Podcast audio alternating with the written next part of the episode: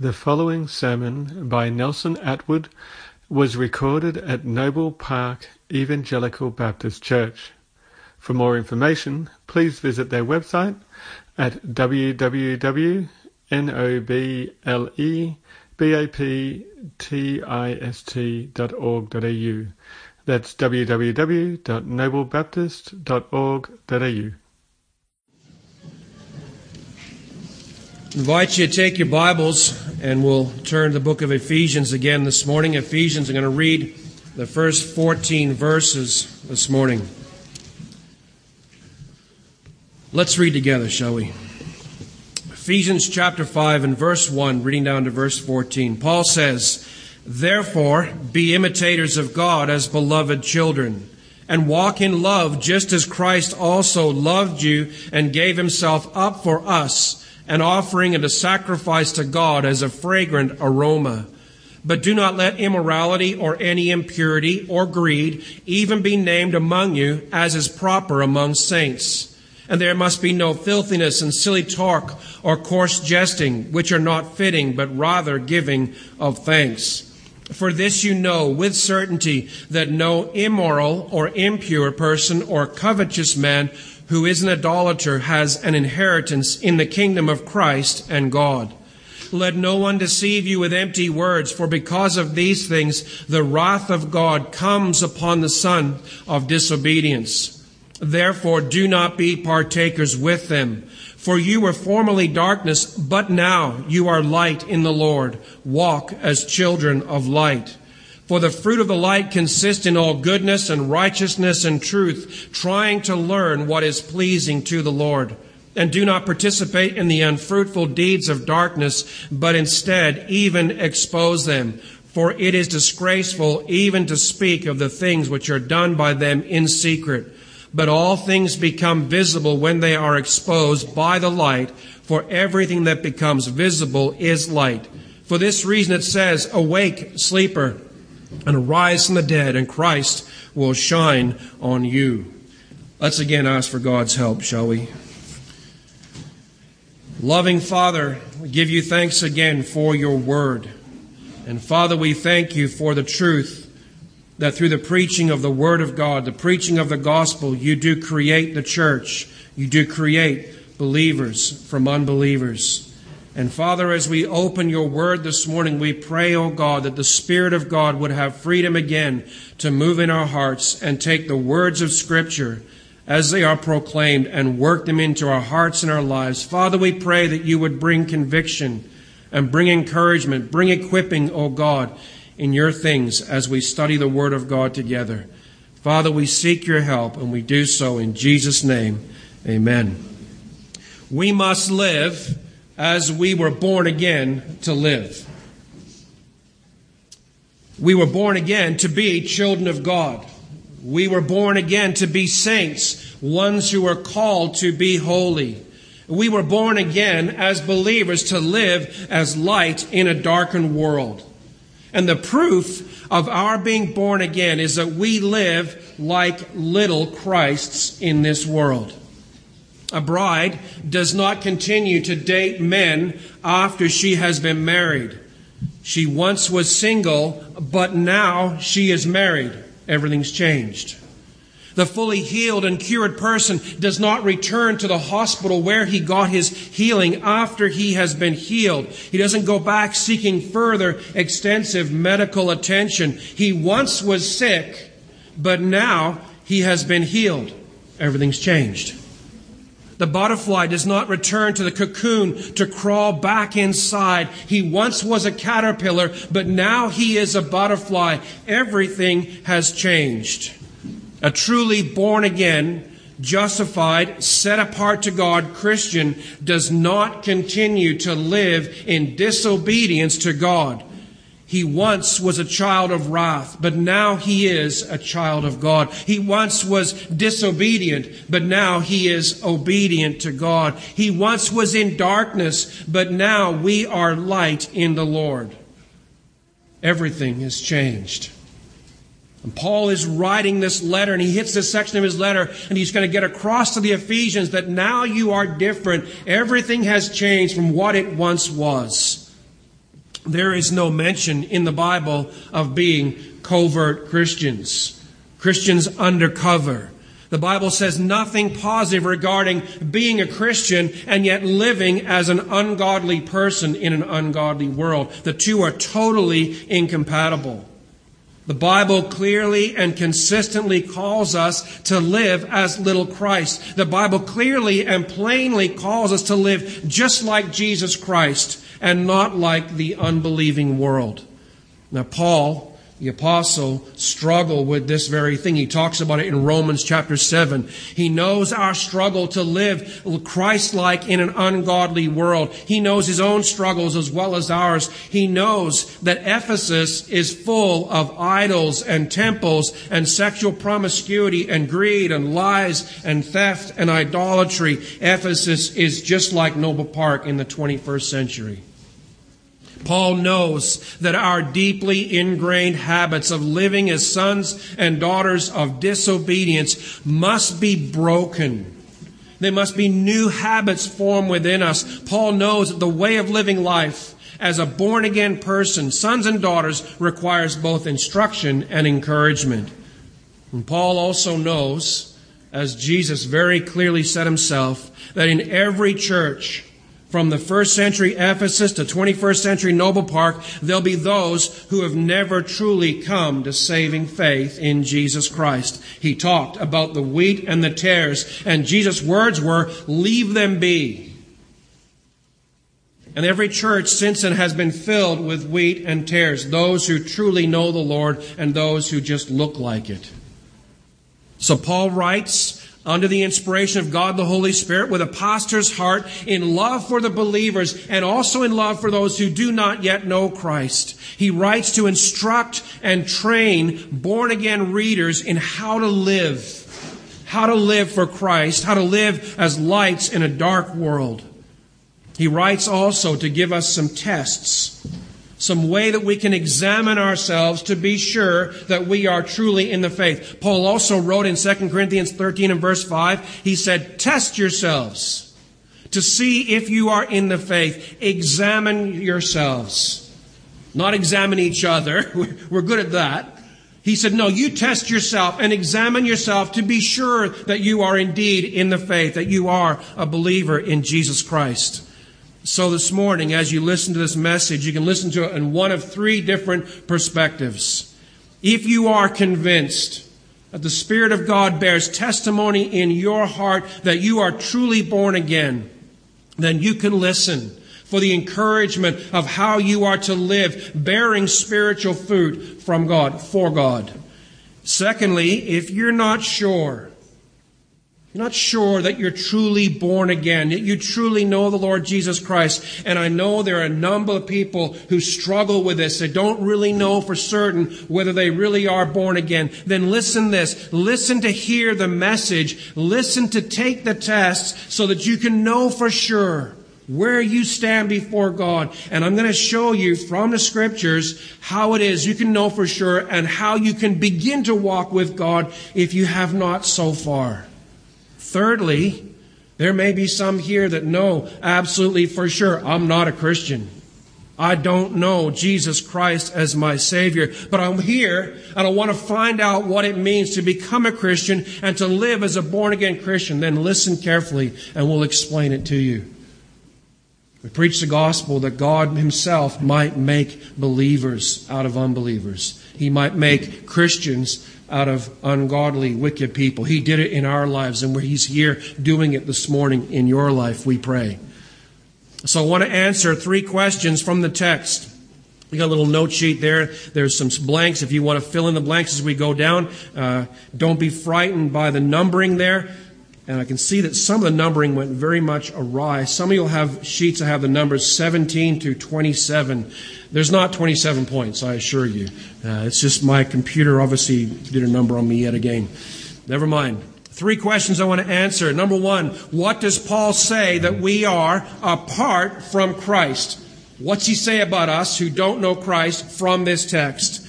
Secondly, what does Paul say that we are having been born again? What's our new position in Christ? And we're going to see that from the text. And thirdly, how are we to live once we have been born again, once we've made that step of faith and begun to walk with Jesus, how are we supposed to live?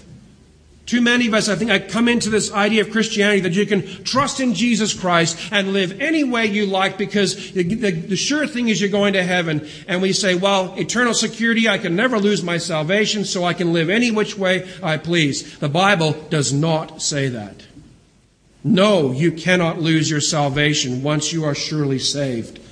But the Bible never says you can live any way you like once you have come to know Christ. And we'll see that from the text. So, first of all, what does Paul say that we are apart from Christ? In 2 and verses 1 to 3, we looked at this a couple of months ago. Apart from Christ, we're dead in sins and trespasses. We were living in agreement with the prince of the power of the air. We were living in agreement with the sons of disobedience, which means those who are living in active disobedience to God. We were, apart from Christ, children of wrath. And that's a simple phrase that means that we're left to our own course, left to our own actions, we would come under the wrath of Almighty God.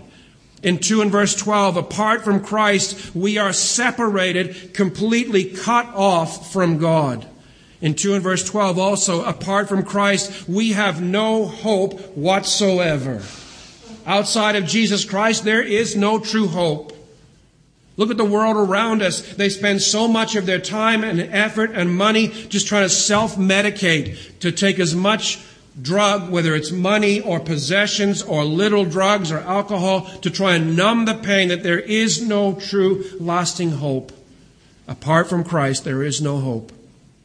In 2 verse 19, apart from Christ, we're strangers and aliens to God's household and God's people. And in 5 verses 3 to 5, we can see right in our text, apart from Christ, we are ungodly in behavior and speech. He says there about those who are immoral and impure and greedy, those who have filthiness and silly talk and coarse jesting. They're all ungodly behavior and speech. Apart from Christ, that's what we're like.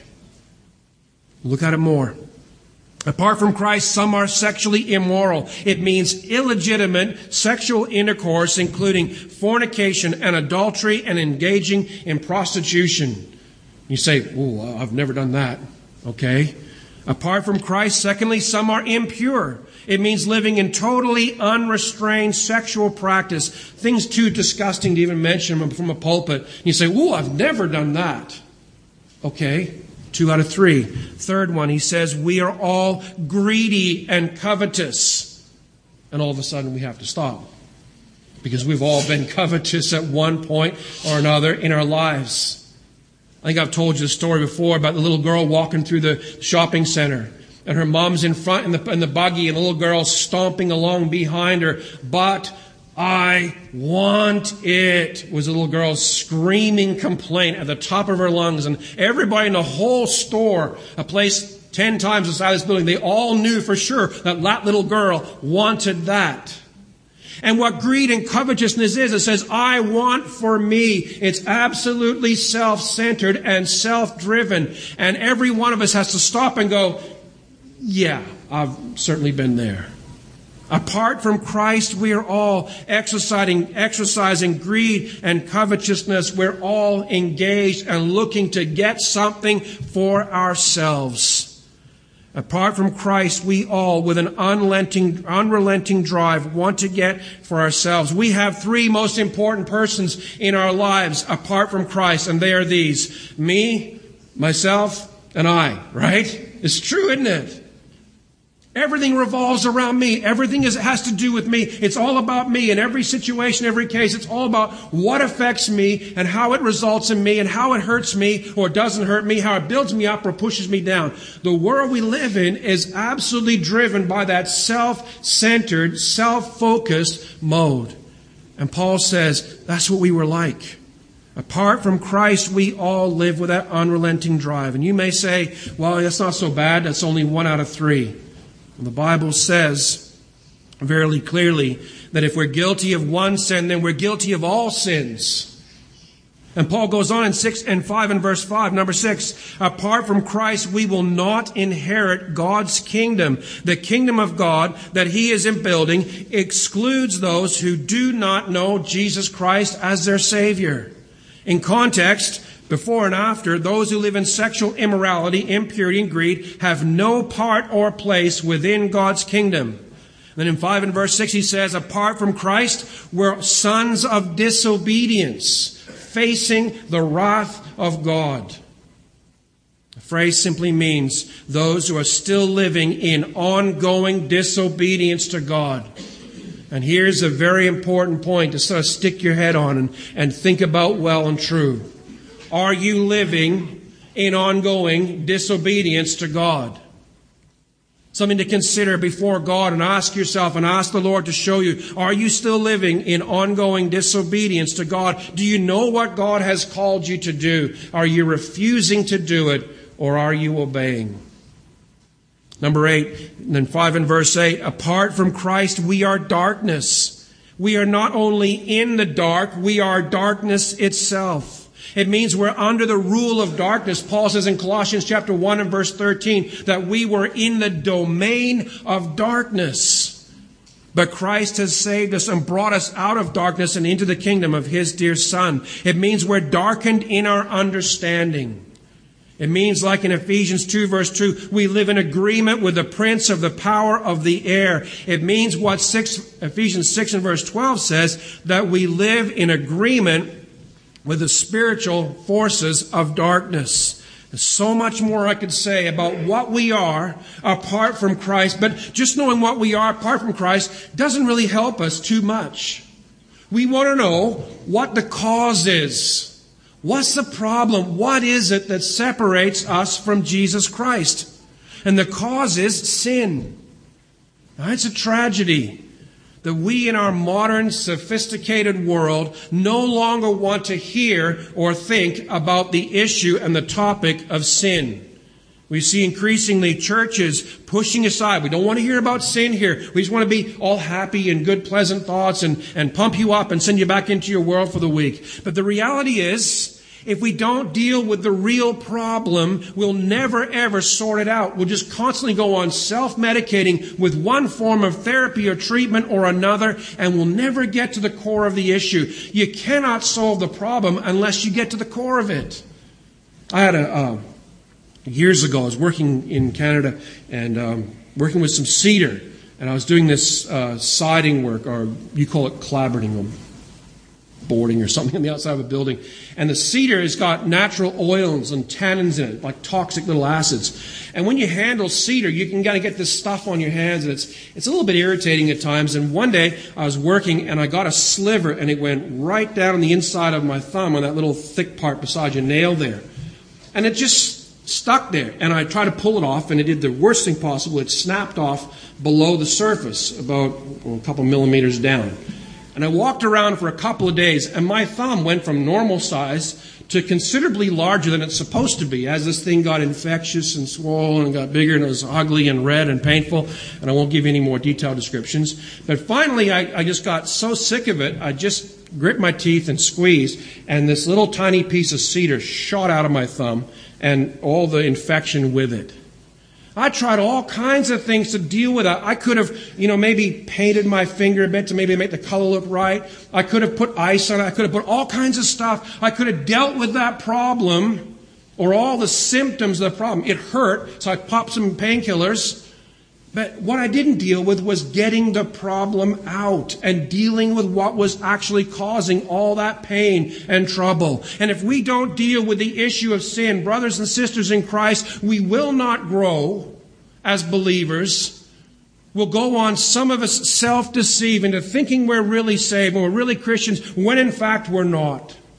And revival won't come to this church or in our own individual lives if we don't address and deal with the issue of sin.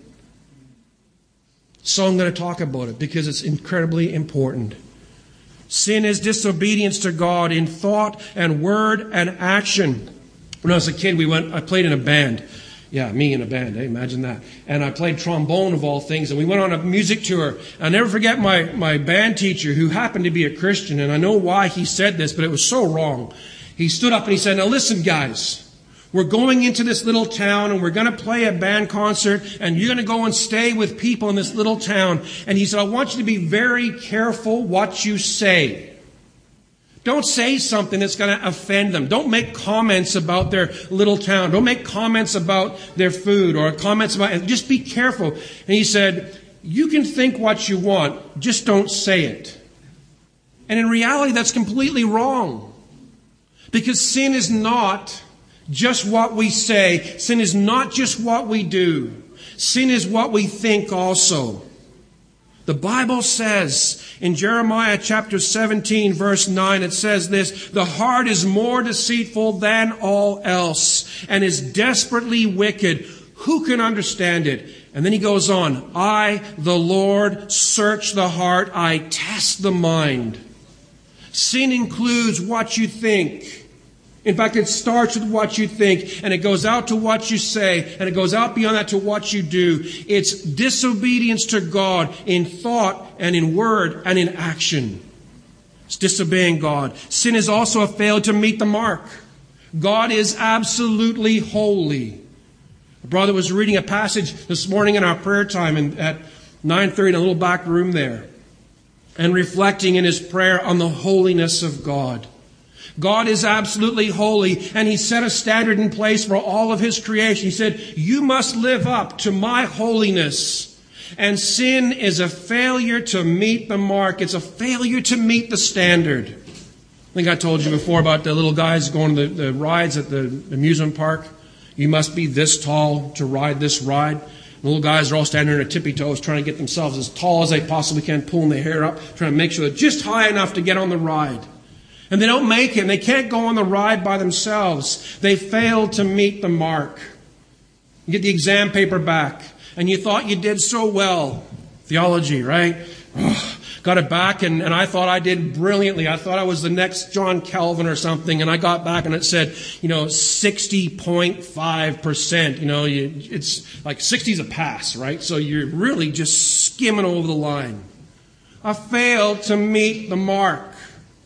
And every time we sin against God, every time we disobey Him, and our life does not live up to His standard of holiness, we failed to meet the mark. Sin is also a crossing of the boundary. It's going over the lines. It's doing what God says thou shalt not do. It's failing to do what God says thou shalt do. And that's the problem. And the reality is that we are separated, we are cut off from God because of those three reasons. We've disobeyed Him, we've failed to meet the mark, we've crossed the line.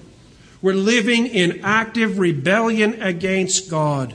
And God's wrath is coming against those who are disobedient to God. He says it right there in verse number six. Let no one deceive you with empty words, for because of these things, the wrath of God comes upon the sons of disobedience. Listen. Doesn't matter how long you've been in this church. Doesn't matter if you've been baptized or not. It does, but not in this context. If you are living in unrepentant, ungrieving sin before God, you are not yet reconciled to God. That's a sobering thought. Say, Nelson, where's the nice, feel good, happy message for Sunday morning to prop us up and send us on our way? We're getting there. But first, we've got to deal with this. If you are not living repentant and trusting in God every step of the way, if you sin and you don't care, not even a little bit, you are not reconciled to God. It doesn't matter if your parents came to this church for 20 years and you're here now. It matters nothing. It doesn't matter whether you've been baptized or not. What matters in this context is are you living pleasing to God? Are you living in obedience to His Word? Are you living in obedience to what God calls you to do? If you do not love God with all your heart, your soul, your mind, and your strength, you will not inherit the kingdom of God. That's a pretty hard thing to say. So, what am I saying? That nobody will ever inherit the kingdom of God? Outside of Christ, nobody will ever inherit the kingdom of God. There is no hope for that reason.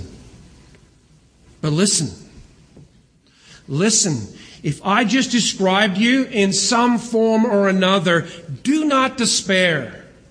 Why are you here today? You say, I come here every Sunday. I came here with a friend. Someone brought me. Why are you here? Let me put aside all the small reasons why you're here and tell you the one main big reason why you're here. God brought you here. God wanted you to come into this room and sit here and listen to a message that He laid on my heart last night so you'd know the truth of the gospel so that you could believe and trust and find true forgiveness and true peace with God.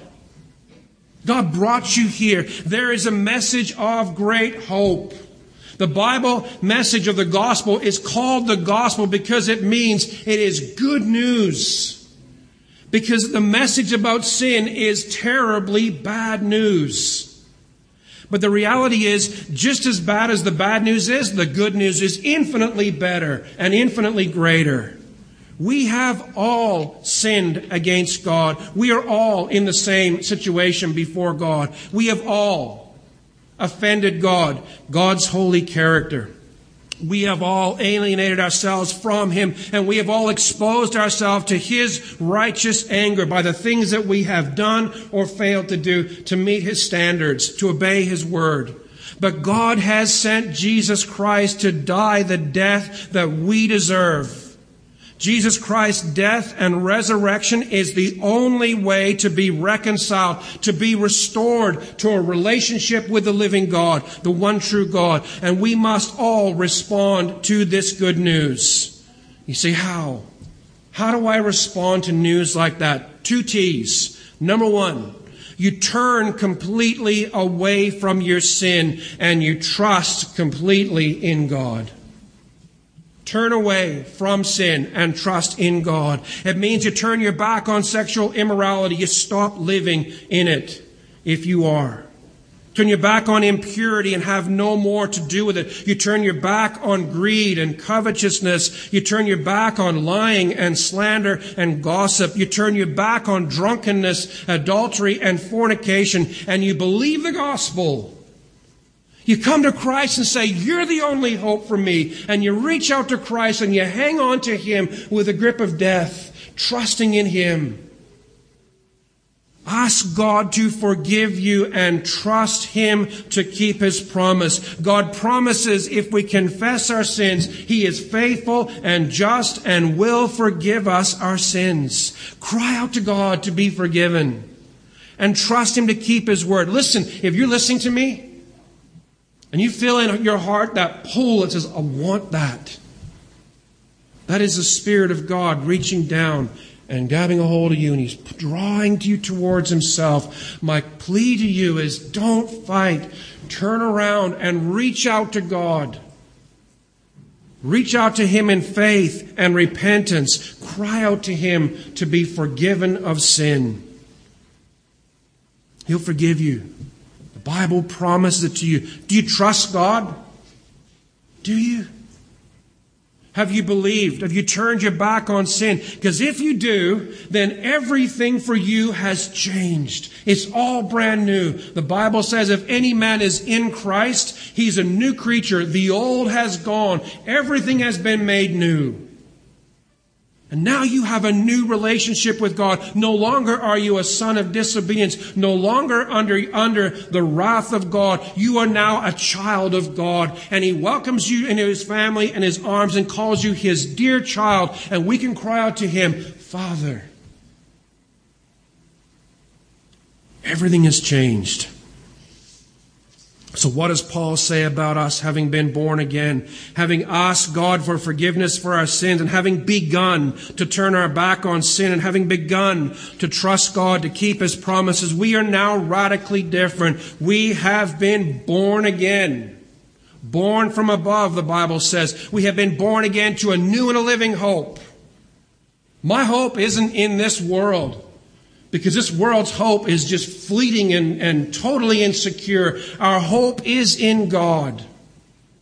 Our hope is one day that Christ will come again and we will see him as he is and we'll know him as he is and he will welcome us into his kingdom. We have been born again to a new and a living hope. That's why the gospel is such great news. It's also why we must talk about sin so boldly. Because as bad as the bad news is, the good news of God's grace is so much better. Notice, 2 and verse 4, this is what we are. It says that God has made us alive in Christ Jesus. In 2 and verse 10, if you've been born again, guess what? We are, you are God's workmanship. That means the idea there is his master craftsmanship. Like a highly skilled tradesman who plies his trade and makes an article of absolute perfection. That's what you are if you have been born again.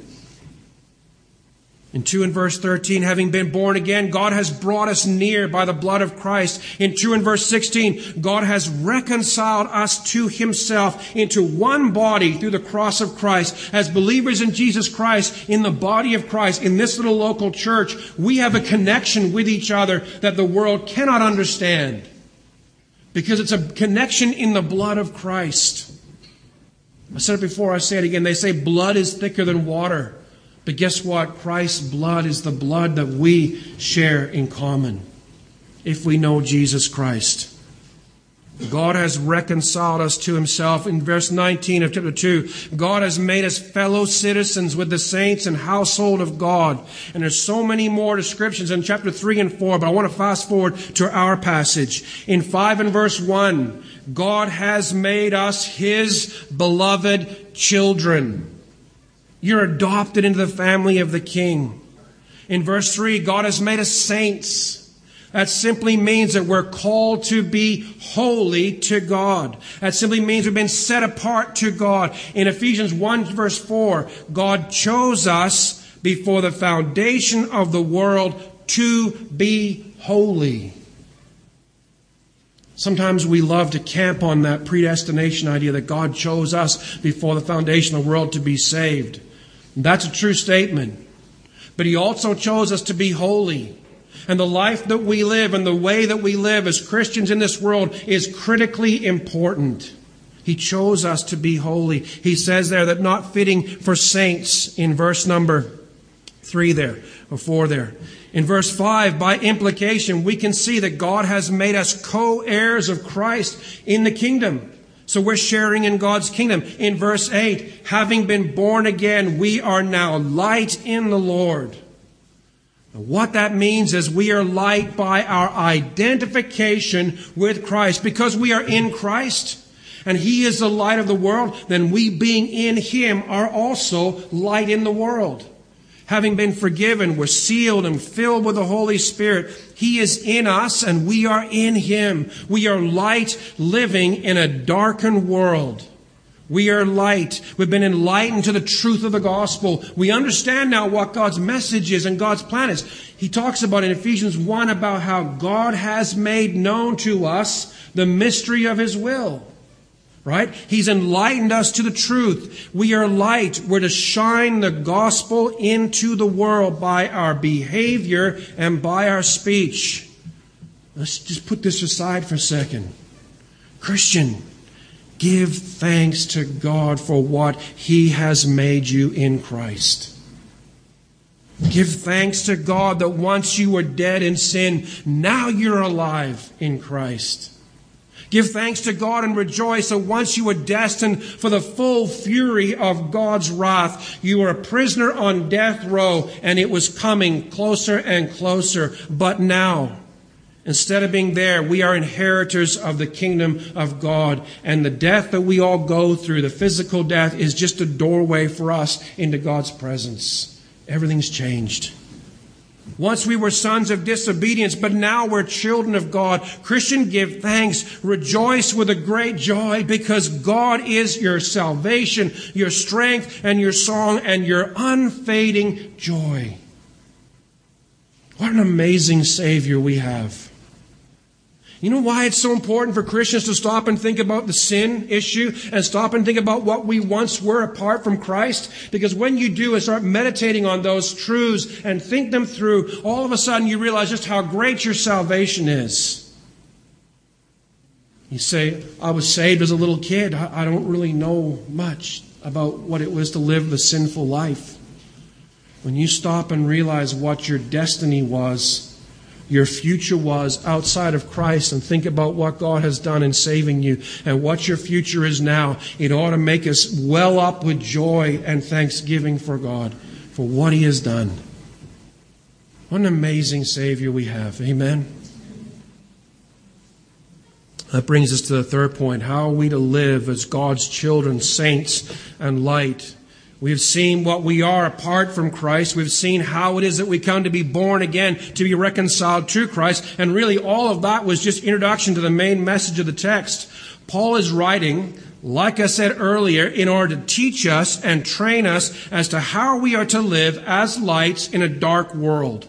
The passage contains a few statements about what we are, but it contains far more command statements about what we are to do now that we've been born again. Okay, so Paul's writing these Ephesians and saying, You've come out of that world. Once you were those things, but now you're children of God. How are you to live? It's not the same way. It's like I said earlier, I try to emphasize as quick as well as I could. We have begun to trust God we have begun to turn away from sin. When do those things end? They never do. The whole of our Christian life is a constant turning towards Christ and turning away from sin. And when you first come to know Christ, you think, oh, I, I, give up all these things, and you put away all these sinful habits, and you turn around towards Christ. And all of a sudden, the more you go, and the longer you live this life of faith, and the more you spend time in God's Word, all of a sudden, the sins in your life, that seems like they're growing, not getting less. And all it is, is God's opening your eyes wider and wider to see just how much more sin there's left to be dealt with and the more you see, the more you turn away. And then the more you look at the Word of God, the more you see, up, oh, turn away a bit more. And you just keep doing your whole life. See, this Christian life we're being called to is not a momentary thing. It's a life of faith. It's a life of repentance. You say it must get awful grievous. You just keep finding new things to put off. No, because just as you find those things to put off, and you repent of those sins and turn away from them, you know a little more about the Lord Jesus Christ. And that relationship between you and Him gets closer and closer and deeper and deeper the more you walk with Christ. I told you before in, in the old Brethren church I used to go to for years, we had like an open worship service, about an hour, an hour and a half long. And it was just people would share thoughts and scriptures and pray randomly, and then they would have some singing, and then we'd have the communion like we do here.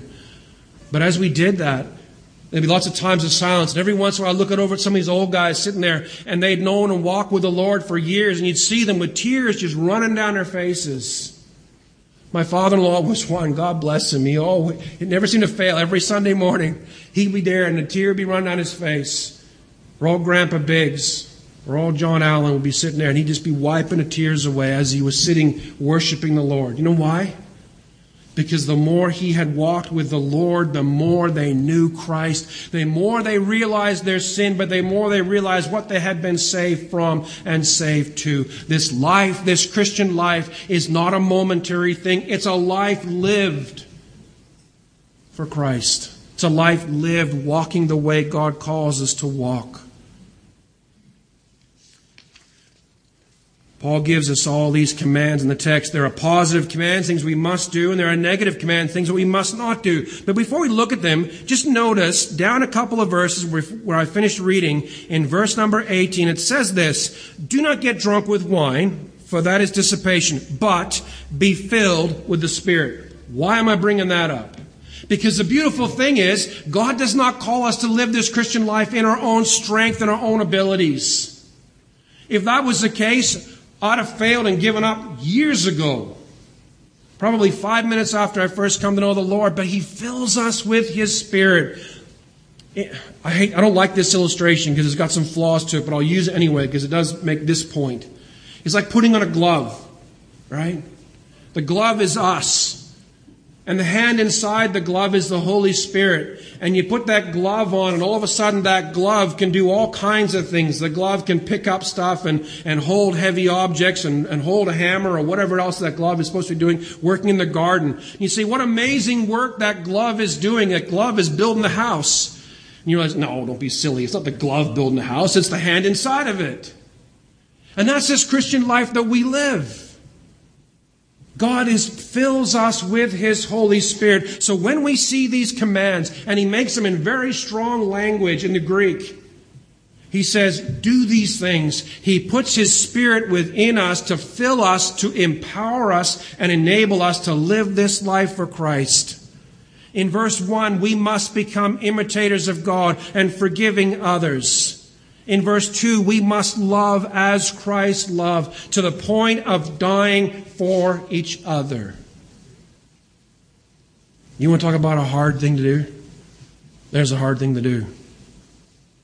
Because it goes against every natural inclination inside of us. But Jesus, as we were talking about on Wednesday night, Jesus died on a cross, entrusting himself into the Father's hand that he might rescue us and redeem us. He did it out of love for us, as Paul tells us in this passage. And Paul says, I'm not just giving you this point so you recognize and love the Lord Jesus. I'm giving you this so you'll love like Christ loved. You'll live like God lived. Not live that way, sorry. Forgive what God forgives.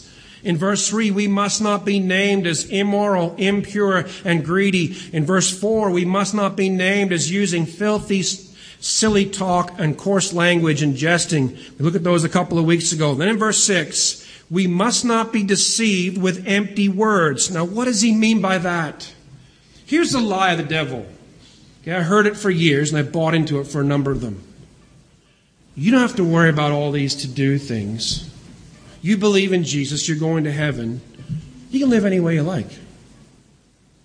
And I ran into Christians that did that.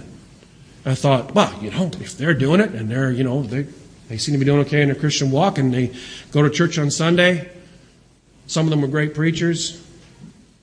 They have you know, these great exemplary Christian lives on Sunday morning, and then they go to the job site on Monday, Tuesday, Wednesday, Thursday, and Friday, and the language went sideways, and the content of the conversation went down into the sewer, and they were living all kinds of sinful lives outside, and they were living a double standard one life on Sunday when everybody at church could see them, and one life on Monday to Friday when everybody else could see them. And as long as the two worlds never collided and crossed lines, which invariably they will do, because God is gracious and he does it for a purpose. And the subtle little lie, he says, don't be deceived with empty words. Don't be deceived into thinking you can live any way you like and still be saved, because that's not the truth.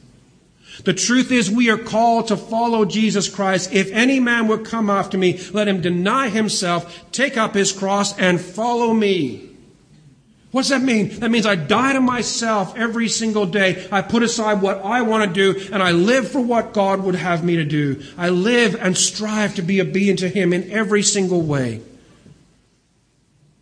in verse 7, he says, We must not be partakers with them. What Paul means by that is that we must not partake in the ungodly, unholy practices of those unbelievers. God has saved us and brought us out of the domain of darkness, and God has saved us and brought us into his kingdom. In verse 8, we must live and walk as children of light. Now, light produces a certain fruit brightness, right?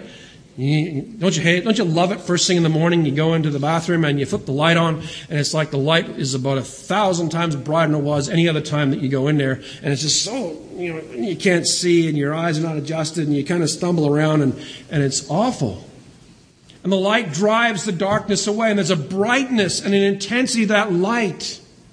Paul is saying, listen, you have, you are now light in the Lord, meaning that in Christ, as he is the light of the world, now you in him are also light in the world. And you're to live producing the fruit of that lightness, that spiritual lightness. He gives us what those fruits are. Verse 9, let's read together. Uh, let's read verses 8 and 9. He says, For you were formerly darkness, but now you are light in the Lord. Walk as children of light, for the fruit of the light. Now, I have the word consists. You might have the word found in there. In all goodness and righteousness and truth. There's no actual verb there. It just basically says that the fruit of the light is goodness and righteousness and truth. Those three things are what we are to produce if indeed we are walking with God, if indeed we are born again and living for God in the world. Number one, goodness. It just means goodness towards our fellow man. Where once we were selfish, where once everything we did was for us to get our achievement, our gain, our place, our importance, now we live for others, that God might display His grace and goodness to others through us. Light produces righteousness. Spiritual light produces righteousness. It means upright behavior. Behavior in keeping with God's word. Where we once were selfish and immoral and greedy and impure, now our concern is to live in an upright manner, to live in a manner that's fitting with what God called us to be, to live in obedience to His word. Finally, light produces truth. Thirdly, in this, it means an honest behavior. All of a sudden, the shields come down. And you know, brothers and sisters, this, this little aside here. I don't mean this church in particular, I mean churches in general when I say this. It is a tragedy to me that when we come into church, we put up shields, we put on a mask. This ought to be the place when we come and we can be absolutely honest and say, and someone says, How are you doing? Instead of hitting the playback button and doing the same old answer, Oh, fine, just fine. How much different would our churches be if someone says, How are you doing? You know, I'm struggling, but I'm here. Would you pray with for me? Pray with me. If all of a sudden the honesty was absolutely there, you say that would take a lot of trust. And I know I meet people all the time who used to go to church. And I asked them as a pastor, so what happened? And they say, you know, I got burned. So what do you mean you got burned?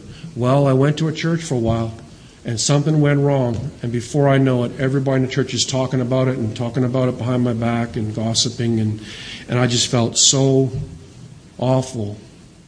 And it was so toxic that I walked out and I never went back.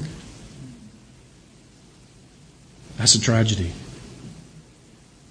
And it's a, it's a judgment on the church we live in and the day we live in. The church of Jesus Christ is supposed to be the family of God. It is the family of God. You say, You ever been in a family, man? Every family is dysfunctional. It's true. Every family is dysfunctional.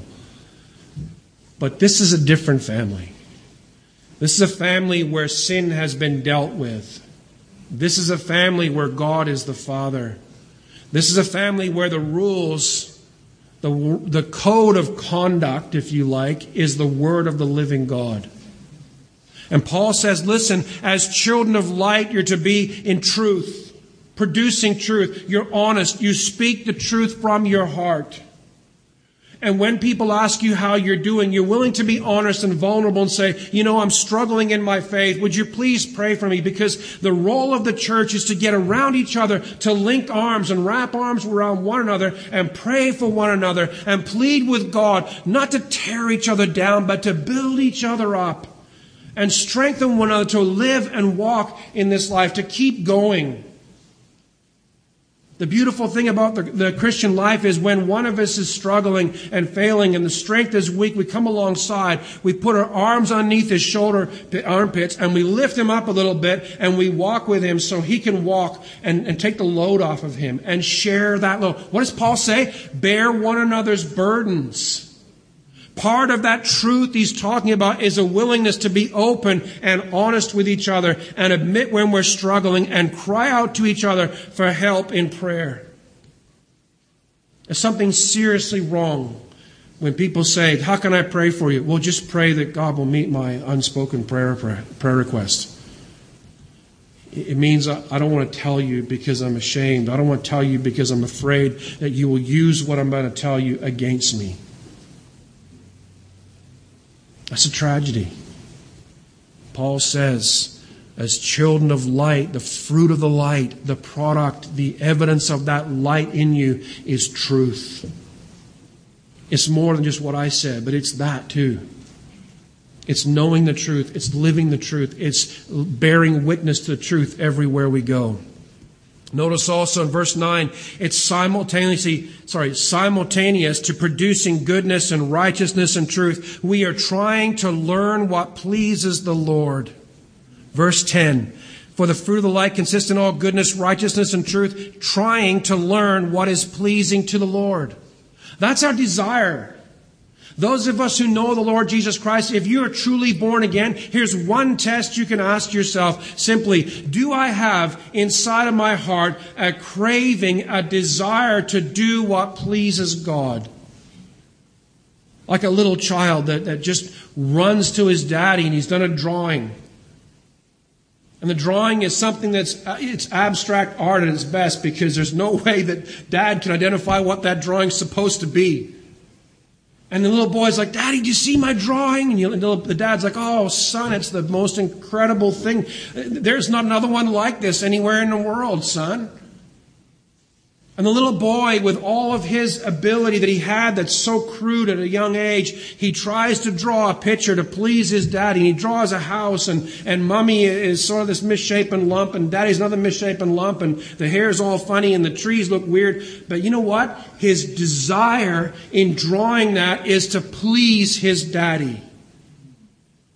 And we as Christians will never produce much more by comparison. The best of our works are going to be pretty failing in God's eyes. But you know what? When we have that desire to please the Lord, He takes it and He accepts it and He uses it for His glory. And as those who have been born again, deep within our hearts, there must be that desire. I want to please my Savior. I want to live to please Him. Brother and sister in Christ, is that deep in your heart? Christian, the call is to live as what we have become children of God. We're to live as God's children, not the sons of disobedience. We're to live as light in the world, in a darkened world. The proof of whether we're or not we're truly born again is seen by whether or not we strive to live like Christ. Do you have that deep desire? The proof of whether or not you're truly born again is do you bear spiritual fruit? That's what he's talking about. It's not whether or not you've been baptized or whether you go to church or whether you tithe or all those other good things. Is do you spare spiritual fruit for God? Does your life produce the fruit of goodness towards others? You know, it's a time to stop messing around. It's time for us as individual believers before God to step in front of the mirror of God's Word And if you'll pardon a reference, but mirror, mirror on the wall, show me. Show me what's really in my heart. And open the Word of God and begin to read and pray and plead with God that He would open and let you see what truly is your state before Him. Because unless we confront it and deal with it, we'll go on blinded, thinking we're okay and maybe we're not. Maybe you are. I don't mean to imply that we're all not saved. I'm trying to say, let's be sure. Examine yourself, test yourself to see whether you are truly in the faith. Does your life produce the fruit of goodness? Does your life produce the fruit of righteousness, upright, godly living by faith before God? Do you imitate God by forgiving others as God forgave you? That's a tough one. Do you imitate Christ by loving as he loved you and died for you? Do you walk in love as children of light? Jesus said in John 15, verse 8, Listen, my Father is glorified by this, that you bear much fruit, and so prove to be my disciples. You get what he's saying? We're not saved by bearing the fruit. But the evidence, the undeniable, unshakable evidence that we are truly saved is the fruit that we bear. the fruit of goodness, the fruit of righteousness, and the fruit of truth, and the desire to please the Lord. He also said in Matthew 7, listen to this, you will know them by their fruits. Grapes are not gathered from thorn bushes, nor figs from, figs from thistles, are they? So every good tree bears good fruit, but the bad tree bears bad fruit. Listen, this is very, he's very particular. He says, a good tree cannot bear bad fruit, nor can a bad tree produce good fruit. Every tree that does not bear good fruit is cut down and thrown into the fire. So then you will know them by their fruits. Brother and sister, You've got to stop and you've got to ask yourself that hard question Am I bearing fruit for God? And if you are, praise God. Give thanks to Him that He's bringing forth that fruit in your life and go on and bear more.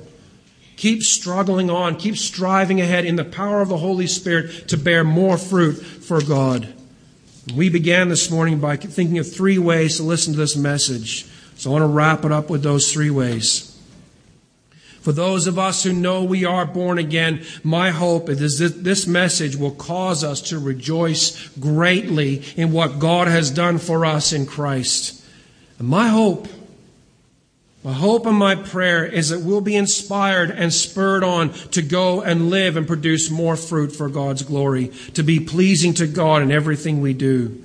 For those who are not sure whether or not you're truly born again, my hope and my prayer is this that the tests in this passage will confirm to you where you truly stand before God. If you found that you're not bearing spiritual fruit, not living in obedience, then listen to the gospel. Cry out to God for forgiveness. Cry out to God for His saving grace. Plead with God to show you what must be confessed, that you will know His forgiveness. Trust me, I've been there and I've pleaded with God, and He's shown me something that needs to be set right in my life. Sought forgiveness and gone on to produce fruit for God. And thirdly, for those of you who have come here this morning and you don't know Jesus Christ, listen to the gospel message. Jesus Christ died on a cross for you to pay the penalty for your sin that you might be set free and reconciled to God. I have to tell you that God's wrath abides on you, but He will forgive you. Ask God to forgive you for your sin. Ask God to wash your conscience completely clean. I can tell you on the authority of the Word of God and my own experience, He will do it. You will know the immense peace of God in your heart, and you will strive, then strive to live to please the Lord. So, my question to you as we close, I'm going to pray in a moment. Will you come to Christ? Will you confess your sin to God and seek for His forgiveness? Will you turn your back on sin, leave it behind, and come to Christ and trust the Lord for His forgiveness. He promises it to you. What will you do? Would you stand with me? And we're going to pray and then we'll sing the benediction.